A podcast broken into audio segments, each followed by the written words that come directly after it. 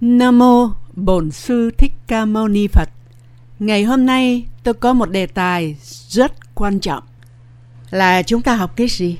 Kinh Lăng Nghiêm, Kinh Bát Nhã dạy chúng ta bao nhiêu thứ nhưng mà rốt cục hóa ra là chúng ta học về chính thân tâm của mình. Thế mới lạ đấy. Thì bây giờ chúng ta bắt đầu học thân tâm của mình từ ngoài vào trong và từ trong ra ngoài xem nó ra sao khi nó vô minh như thế nào và khi nó giác ngộ như thế nào, thì hóa ra là vô minh cũng vẫn mình mà giác ngộ cũng vẫn chính cái thân tâm này.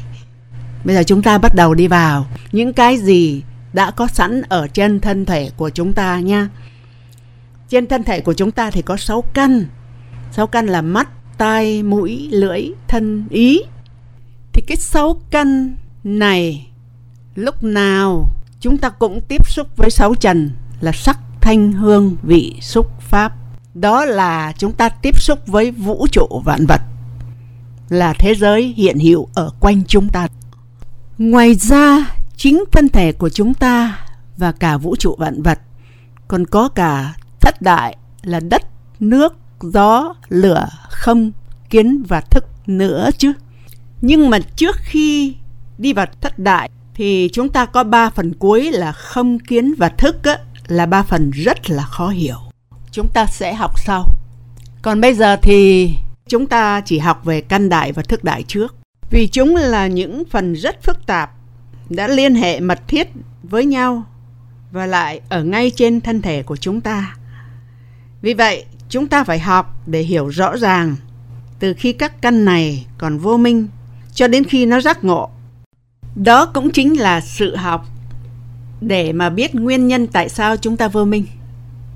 Và khi nào thì hết vô minh để nhận ra được chân thật nghĩa của các căn, các trần và các thức này. Bây giờ chúng ta học về các căn đại khi còn vô minh nhé. Thì các căn là cái gì? Nhãn căn tức là cái mắt, nhĩ căn là cái tai, tỷ căn là cái mũi, thiệt căn là cái lưỡi, thân căn là cái thân của mình và ý căn thì cái ý căn là cái mà chúng ta cứ nghĩ lung tung á, mà lúc nào cũng phân biệt đó, là cái ý căn đó. Thì toàn thể các căn này chính là cái sáng suốt, là sáu giác quan của chúng ta. Và vì là chỉ là cái sáng suốt thôi, là sáu giác quan thôi, chứ không phải là tính giác. Cho nên dĩ nhiên sự thấy, sự nghe, sự hiểu biết của nó rất là giới hạn. Do vậy cái sáng suốt của nó chỉ có thể gọi là sự thông minh của thế gian, chứ không được gọi là trí tuệ. Bởi thế cho nên, các căn đại này khi còn vô minh thì phải nương nhờ vào cái tác dụng nhận biết của các thức đại vô minh. Các thức đại mà thức đại thì đương nhiên là vô minh đấy. Để làm chi? Để hiểu rõ sự khác biệt cũng như là các trạng thái khác nhau của vạn pháp, tức là của vũ trụ vạn vật đấy tại sao vậy? Bởi vì các căn đại này chỉ có giác quan là nhìn thấy được vạn vật, nghe được âm thanh, ngửi được mùi hương, vân vân, nhưng mà không phân biệt được hình thù cũng như trạng thái, tính chất, mức độ của từng đối tượng của nó. Về âm thanh, về hương vị thì cũng như vậy. Thí dụ về nhãn căn nhé, thì nhãn canh chỉ thấy được các thứ sắc tướng của vạn pháp nhưng không phân biệt được mọi hình thù như là cao khác với thấp, đẹp khác với xấu. Và về các trạng thái khác nhau như lỏng khác với đặc, cứng khác với mềm. Với các căn khác như là nhĩ căn tỷ căn, thiệt căn, thân căn và ý căn thì cũng y như vậy. Chúng không phân biệt được các đối tượng của chúng là sáu trần, sắc, thanh, hương, vị, xúc, pháp khác nhau ra sao, khác nhau như thế nào. Và cũng vì không phân biệt được như vậy, nên các căn đại này rất vắng lặng và bất động. Đó là chúng ta nói về các căn đại khi còn vô minh. Và bây giờ chúng ta nói các căn đại khi đã giác ngộ nhé. Thì uh, nó vẫn là những cái căn đại xưa kia là cái thấy, cái nghe, cái người, cái nếm, cái chạm xúc, cái ý khi đã giác ngộ thì tự động nó là tính thấy, tính nghe, tính người, tính nếm, tính chạm xúc, tính giác. với lăng nghiêm kinh ấy, thì các căn đại nó đã là như lai tạng rồi nhưng mà tại vì chúng ta vô minh chúng ta mới làm nó thành cái thấy cái nghe đó. Thì khi mà giác ngộ thì tất cả các tính đó là một tính giác. Nên đương nhiên là các tính này dung thông với nhau cũng là tự dung thông với hư không tức là cái tính không vô bờ bến tính không này thật là vi diệu và rất là nhiệm màu. Và chúng ta cũng không thể nào ngờ được rằng khi giác ngộ chính các căn đại này mà chúng ta thường nghĩ là chúng quá ư là trần tục, mà bây giờ nó lại là tính sáng suốt, là tính giác là giác thể, là bàn thể. Xin thưa, bàn thể đó chúng ta gọi là một, còn mọi cái ẩn mật mọi cái vận hành, tức là diệu dụng nhận biết của các tính ấy, chúng ta gọi là tất cả. Tại vì chúng ta đang học về cái một là tất cả tất cả là một của kinh lăng nghiêm dạy cũng như bát nhã tâm kinh dạy, thì mình không hiểu cái gì là một và cái gì là tất cả. Cho nên bây giờ sau khi học mình mới biết cái gì là một và cái gì là tất cả một cách rõ ràng.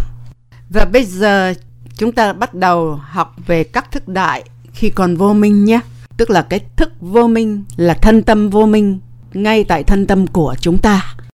Thì à, các thức đại khi mà nó còn vô minh ấy thì các thức đại ấy chỉ có tác dụng nhận biết rất là giới hạn về mọi vận hành của các căn mắt tai mũi lưỡi thân ý. Như là nhãn thức ấy, có tác dụng nhận biết của cái thấy. Nhĩ thức có tác dụng nhận biết của cái nghe tỷ thức có tác dụng nhận biết của cái ngửi thiệt thức có tác dụng nhận biết của cái nếm thân thức có tác dụng nhận biết của cái xúc chạm và ý thức có tác dụng nhận biết của tất cả mọi đối tượng từ thô tới tế và nhất là các vọng thức là nhãn thức, nhĩ thức, tỷ thức, thiệt thức và thân thức. Khi các thức đại còn vô minh thì các thức đại chỉ là cái tác dụng nhận biết của cái sáng suốt. Mà cái sáng suốt chính là sáu đại, mắt, tai, mũi, lưỡi, thân, ý. Và sáu đại này lại cũng là cái thấy, cái nghe, cái ngửi, cái nếm vị, cái xúc chạm và cái ý. Các thức đại vô minh này luôn luôn phân biệt để nhận biết về vạn pháp. Vạn pháp là tất cả vũ trụ vạn vật đó là sắc, thanh, hương, vị, xúc pháp. Do vì bận biệu như thế nên các thức đại này lúc nào cũng lăng xăng, dao động để theo dõi để biết mọi hoạt động, mọi vận hành, mọi diễn tiến của sáu căn khi tiếp xúc với sáu trần và đặc biệt là những trạng thái rất phức tạp của các trần. Chúng ta cũng đừng quên toàn thể vũ trụ vạn vật tức vạn pháp đều không ngoài sáu trần là sắc, thanh, hương, vị, xúc, pháp. Thí dụ vật to thì phải khác với vật nhỏ, hình vuông khác với hình tròn, mùi thơm khác với mùi hôi, vị ngọt khác với vị chua, lạnh phải khác với nóng, vui khác với buồn, vân vân. Sau khi chúng ta đã tạm hiểu sự liên hệ mật thiết giữa các căn với các thức và mọi vận hành, tức là các hoạt động của các căn đại và thức đại của chúng ta khi còn vô minh ra sao, thì bây giờ là lúc chúng ta học về các diễn tiến của các căn ấy, các thức ấy khi chúng ta đã giác ngộ. Xin thưa các thức đại khi đã giác ngộ thì như thế này. Vẫn theo y chỉ của Lăng Nghiêm Kinh, Đức Phật dạy, tứ khoa thất đại đều là như lai tạng. Thì tứ khoa là cái gì? Tôi xin nhắc lại ở đây. Tứ khoa là ngũ ấm, lục nhập, thập nhị xứ và thập bát giới. Còn thất đại là cái gì? Thất đại là đất, nước, gió, lửa, không, kiến và thức. Nếu tất cả đã là như lai tạng như thế thì tự động toàn thể các căn, các trần và các thức đương nhiên là như lai tạng. Bây giờ chúng ta coi sự vận hành của các thức ra sao nhé. Sự vận hành của các thức khi đã hoàn nguyên như lai tạng, tức là mới đầu nó là nhãn thức, nhĩ thức, tỷ thức, thiệt thức, thân thức và bây giờ nó hoàn nguyên là nó trở về như lai tạng, tức là nó trở về Phật tánh á thì nó như thế này. Khi xưa thì các thức vô minh là nhãn thức, nhĩ thức, tỷ thức, thiệt thức, thân thức, ý thức. Nhưng mà khi chúng ta đã giác ngộ thì các thức tự động hoàn nguyên thủy tính giác, tức là Phật tính đó. Cho nên các thức tự động là diệu dụng là trí tuệ của tính giác, chính là tính thấy, tính nghe, tính biết, tính ngửi, tính nếm vân vân. Bây giờ tôi nói sự vận hành của các căn khi hoàn nguyên thủy tính giác cũng là bản giác nhé. Các căn vô minh khi xưa là mắt, tai, mũi, lưỡi, thân, ý. Nhưng khi chúng ta đã giác ngộ thì các căn tự động hoàn nguyên tính giác. Chính là tính thấy. Bây giờ nó là tính này này. Tính nghe, tính ngửi, tính biết, tính nếm vị, vân vân. Các tính này cùng với diệu dụng của nó là trí tuệ chỉ là một tính giác vi diệu nhiệm màu. Cho nên vừa thấy vừa nhận biết đồng thời đồng lúc. Vừa nghe cũng vừa nhận biết đồng thời đồng lúc. Sự thấy biết sự nghe biết rất chính xác tuyệt đối sắc bén vi tế nhưng tuyệt đối vô tư không thành kiến không có tác ý do đó bản giác tính giác chúng ta gọi là một còn diệu dụng nhận biết chính xác về mọi vận hành của các tính ấy chúng ta gọi là tất cả. Tới đây tôi lại xin nhắc lại các thức đại khi đã là như lai tạng. Khi các thức đại đã là như lai tạng thì tự động các thức đại là trí tuệ, tức diệu dụng của tính giác, là tính thấy, tính nghe, tính biết, tính ngửi, tính nếm, vân vân. Đương nhiên các thức đều thanh tịnh, tĩnh lặng, tự âm thầm vừa thấy và vừa biết. Tự âm thầm vừa nghe và vừa hiểu. Các thức không còn dao động lăng xăng bởi không còn phải phân biệt để biết không còn phân biệt để thấy để hiểu. Cho nên tự động là hết vô minh. Do lẽ đó mà chúng ta hết sinh tử. Vì cái thức không còn lăng xăng nữa cái thức nhập một với tính thấy tính nghe tính biết cho nên cũng đều vằng lặng đều thanh tịnh và đều âm thầm vừa thấy, vừa biết, vừa nghe, vừa biết và vừa hiểu. Xin thưa, các tính thấy, nghe hay biết là bản thể, là bản giác chúng ta gọi là một. Về sự vận hành của các thức đại, khi các thức đại đã là trí tuệ thì các thức đại là một với tất cả tính thấy, tính nghe, tính hay biết đó.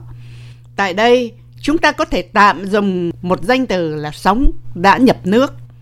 Và dĩ nhiên trí tuệ tự động là cái diệu dụng siêu việt nhận biết là cái vi diệu nhận biết nhiệm màu nhận biết. Nó rất là sắc bén. Sắc bén mà thanh tịnh mà tĩnh lặng.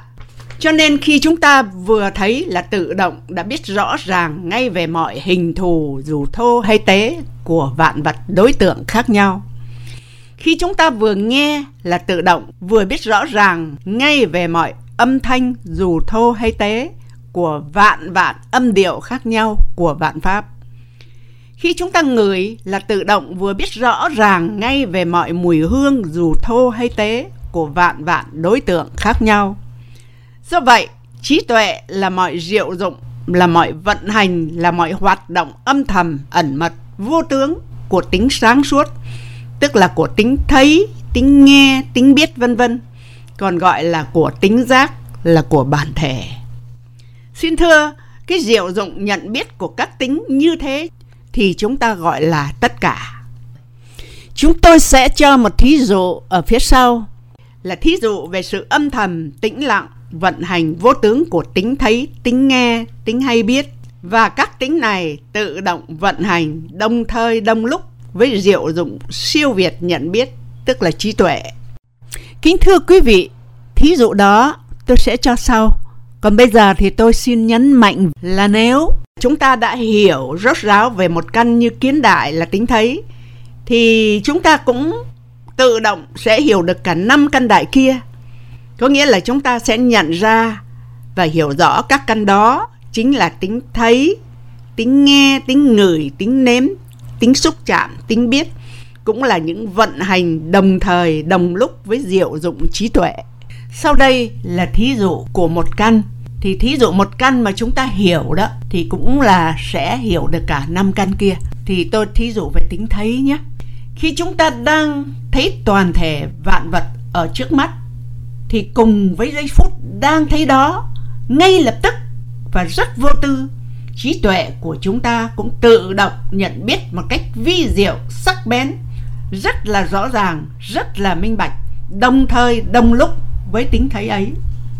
Để biết rằng người lùn khác với người cao, hình tròn khác với hình vuông, có nghĩa là tính thấy và trí tuệ chỉ là một. Do vậy, tính thấy vô tướng tự động là cái thể, còn trí tuệ âm thầm siêu việt nhận biết về các sự vận hành khác nhau như thế là cái diệu dụng của tính thấy. Thế và dụng đồng thời nên chúng ta cũng có thể nói là thể là một và dụng là tất cả. Tuyệt đối hơn nữa thì thể là Phật tính, là pháp thân Phật, tức là đại đức. Dụng là trí tuệ Phật, còn gọi là báo thân Phật hay ứng thân Phật, tức là đại trí. Thiên bách ức hóa thân Phật là những thiện quả đức hạnh viên mãn của thân khẩu ý, tức là tính thấy, tính nghe, vân vân của chúng ta. Vậy nên khi tiếp xúc với sáu trần, chúng ta không còn bị ảnh hưởng gì của cái nhất niệm vô minh, lăng xăng, phân biệt, tạo tác các nghiệp báo thiện ác như xưa kia nữa. Vì niệm vô minh này đã hồi tâm chuyển hướng thiện, tức là thức đã chuyển thành trí, sóng đã nhập nước. Cho nên thể và dụng là đồng nhất. Thể và dụng này lại chính là các thiện hạnh của tính, tướng, cũng là thân tâm hiện hữu của chúng ta. Nói một cách khác, thiên bách ức hóa thân Phật chính là toàn thể vũ trụ vạn vật với vạn vạn thiện hạnh sắc không đang đồng vận hành, tùy duyên, dù thô, dù tế, đều dung thông vô ngại. Với trạng thái âm thầm, tĩnh lặng của vạn pháp, trong tam giới mười phương tám hướng, và đồng thời, đồng lúc cùng vận hành siêu việt với tính tướng, tức thân tâm của chúng ta. Tất cả là vì thân tâm chúng ta không hề rời pháp giới và pháp giới không hề rời thân tâm chúng ta bao giờ. Chúng ta học mãi cái đó rồi phải không? Thì cái đó đó là chân thiện mỹ, là cái vạn hạnh đang hiện hữu trong mỗi mỗi pháp. Đều có ngôi vị riêng, đều có sự nhiệm màu hữu hiệu riêng. Đó cũng chính là phân thân phật, là pháp thân phật, là tam thân phật luôn luôn hiện hữu và chưa hề bao giờ rời chúng ta. Tới đây, giây phút này thì chúng ta mới có thể kết luận về toàn vũ trụ vạn vật qua câu kinh lăng nghiêm mà chúng ta thường học. Câu kinh đó là, bản thể chân như không ngăn ngại tác dụng nhiệm màu và tác dụng nhiệm màu không ngăn ngại bản thể chân như. Chúng ta hãy lấy cái câu này ra học với nhau ở trong uh, thiên đường này phải không? Thì cái câu này ấy tức thể và rộng đồng nhất. Vậy toàn pháp giới đều dung thông là thế. Hiểu được như vậy là chúng ta phải đi từ cạn đến sâu từ có đến không mới là y theo mặt kinh lăng nghiêm và kinh bát nhã tâm kinh mà diễn nghĩa. Và nhất là những liên hệ của bảy kinh liễu nghĩa trực chỉ tôi đã nhắc lại đấy. Và bây giờ tôi nhắc lại nữa. Nhắc đi nhắc lại mãi về bảy kinh liễu nghĩa. Để chúng ta không đi lòng vòng, rồi nhiều khi hiểu lầm ý của đức phật. Bảy kinh liễu nghĩa đó là bảy kinh gì nhỉ? Thứ nhất đó là kinh kim cang. Kim cang là một phần của kinh bát nhã. Thứ hai là kinh pháp hoa. Thứ ba là kinh lăng nghiêm. Thứ tư là kinh lăng già. Thứ năm là kinh viên giác. Thứ sáu là kinh duy ma cật thứ bảy là pháp bảo đàn kinh.